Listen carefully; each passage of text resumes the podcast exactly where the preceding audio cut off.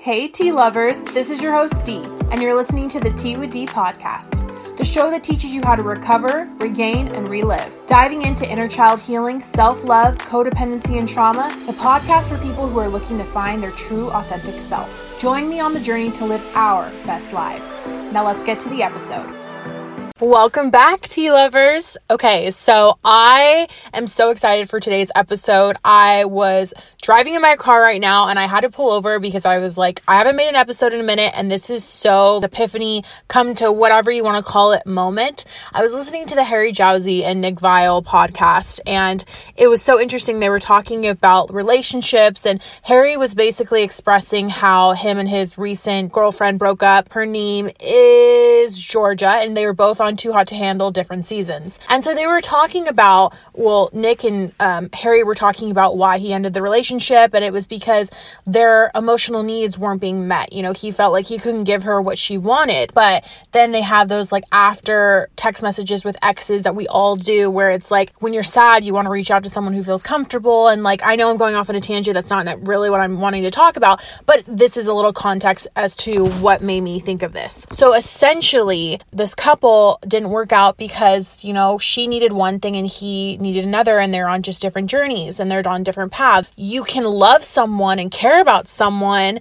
and you can sexually desire someone and you have fun, and that you can call them your best friend. But ultimately, if like you guys are not capable of meeting each other's needs, it's never going to work out. You guys are wanting two different things. And something that I've realized a lot in this day and age is when we start dating people, we our initial thing is like, oh, you're hot, you're hot, let's date. I really don't think that we stop and sit down down and ask, okay, well, what are you looking out of this relationship? And a lot of times people will be like, oh, I'm looking for a best friend or like a life partner or someone to like have a good time with.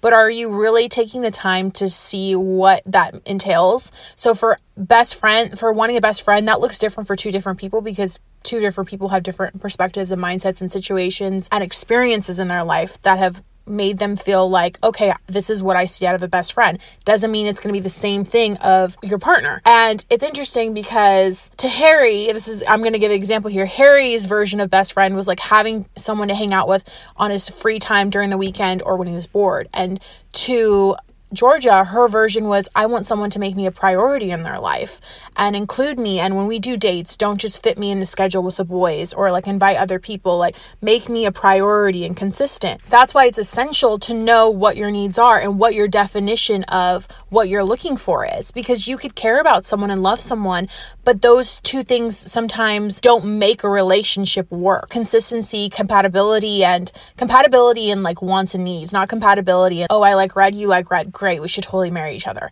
There's a complete different scenario there.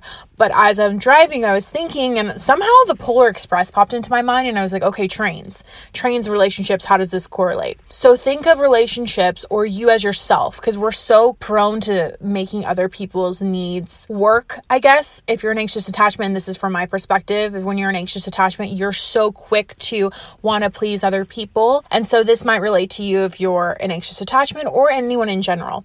So think of yourself as a train, okay? So trains have stops Trains have deadlines, trains have to get to certain destinations at certain times. But think of yourself as a train, okay? So you're a train and you're, you know, on your tracks, and your tracks, I guess, is a metaphor for life, and your end goal is whatever goals that you have. So that's your final destination. And a lot of people will come onto your train. And I think for me as an anxious attachment, every person I've ever dated and or relationships, I felt like, okay, I'm gonna stop my train for this person. Like, these are passengers I'm to stop it and maybe I'll go a little early. Then I'll arrive early for this person because I'm, I'm really eager and I'll make sure that they're, you know, they're having the perfect seat. They have their champagne on this train. They're having their food and everything when I'm supposed to be on a schedule and I shouldn't have stopped that early or I shouldn't be accommodating this long because I still need to be on my journey and on my train. But my mindset is, oh, I have to put their needs before myself.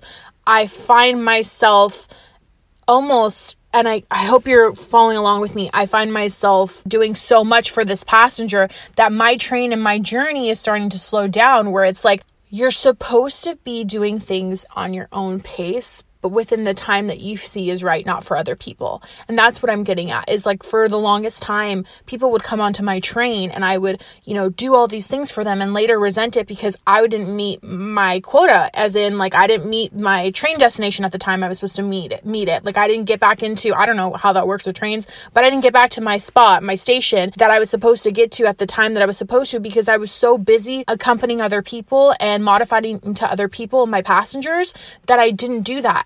And I think that this is a perfect lesson for people listening is like you have your times. You have your moments in life where you're feeling as this isn't making sense. So because it's not making sense, you're supposed to just keep trudging along and like staying there or making a situation work or scared of the unknown or you're maybe putting too much emphasis on a situation or not enough into yourself. And I'm here to tell you like th- think of yourself as a train. People will come and go they have their own timestamp on your train. There's some people that are going to be on your train forever, and then there's some people that are going to be on your train for a certain amount of time because that's that's however long they're supposed to be on your train because maybe they have other pit stops and other destinations they're actually meant to be on. So think of life and yourself as a train you know, you're going to keep going. You have your destinated stops, but don't modify for other people. Modify for yourself. And it was such a great lesson to learn. It's like this is correlating with the Harry Jowsey and his girlfriend situation. It, we just because you really care and love someone and you guys have great chemistry doesn't mean you're meant to be in a relationship. And I think that that's something that's always been really hard for me to wrap my head around because I'm like, well, this person's my best friend or I'm meant to be in this relationship because it's comfortable. The quick fix is going on dating apps or meeting new people and you're realizing with time that not everything is as it seems grass isn't always greener and it's a struggle out here. Like the dating in this age is pretty it's pretty terrifying at times because everyone's definition of everyone's definition of relationships have skewed in my opinion. Um, i do still think that there are really good people out there and i do think that there are loyal men. I do think there are loyal women out there. Um, i do think there are people that are willing to grow and work on themselves and take accountability and be consistent in other people's lives and show up and create a safe space for one another. There are people like that.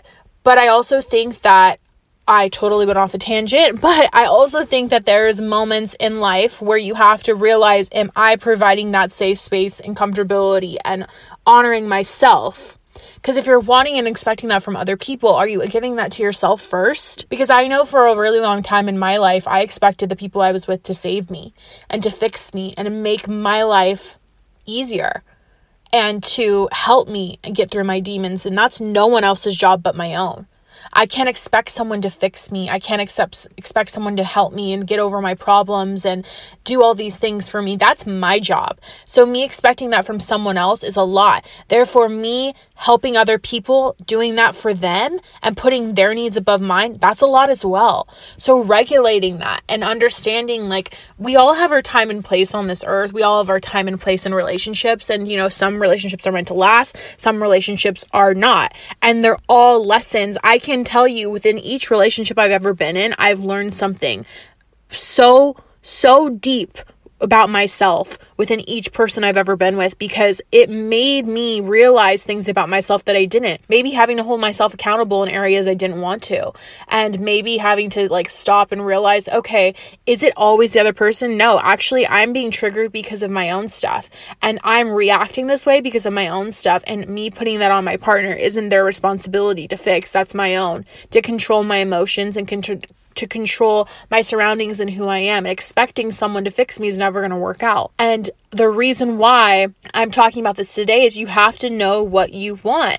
You have to know who you are before you jump into another relationship because otherwise it's the same issue. If you haven't fixed it, I can tell you right now, every ex that you've ever dated probably has the same issues. If you had all of your exes sit down in a room and say what they did and didn't like about you, it'd probably be the same things if you aren't taking the work to do it. And not like you should care what your exes think, but this is just like a survey perspective. I can tell you right now, if I don't work on certain things, I could say that every ex that I've ever dated would say that I'm hyper emotional and that I don't process before I react. I've always been that type of person where, like, if I get a thought in my head, it is really, really hard for me to get out of it. It's really hard for me to switch it and to like calm down and relax I want to go to fight or flight remote mode response and just go. And that's been an issue probably in almost every one of my relationships, but I've worked on it from the first person I've dated till now. Oh my gosh, it's night and day. Um, I'm more self aware of it. But like I said, being aware of who you are and being aware of what you need and what you want in life is so crucial to finding what you'll eventually have. But along that journey, focus on yourself, water your plants,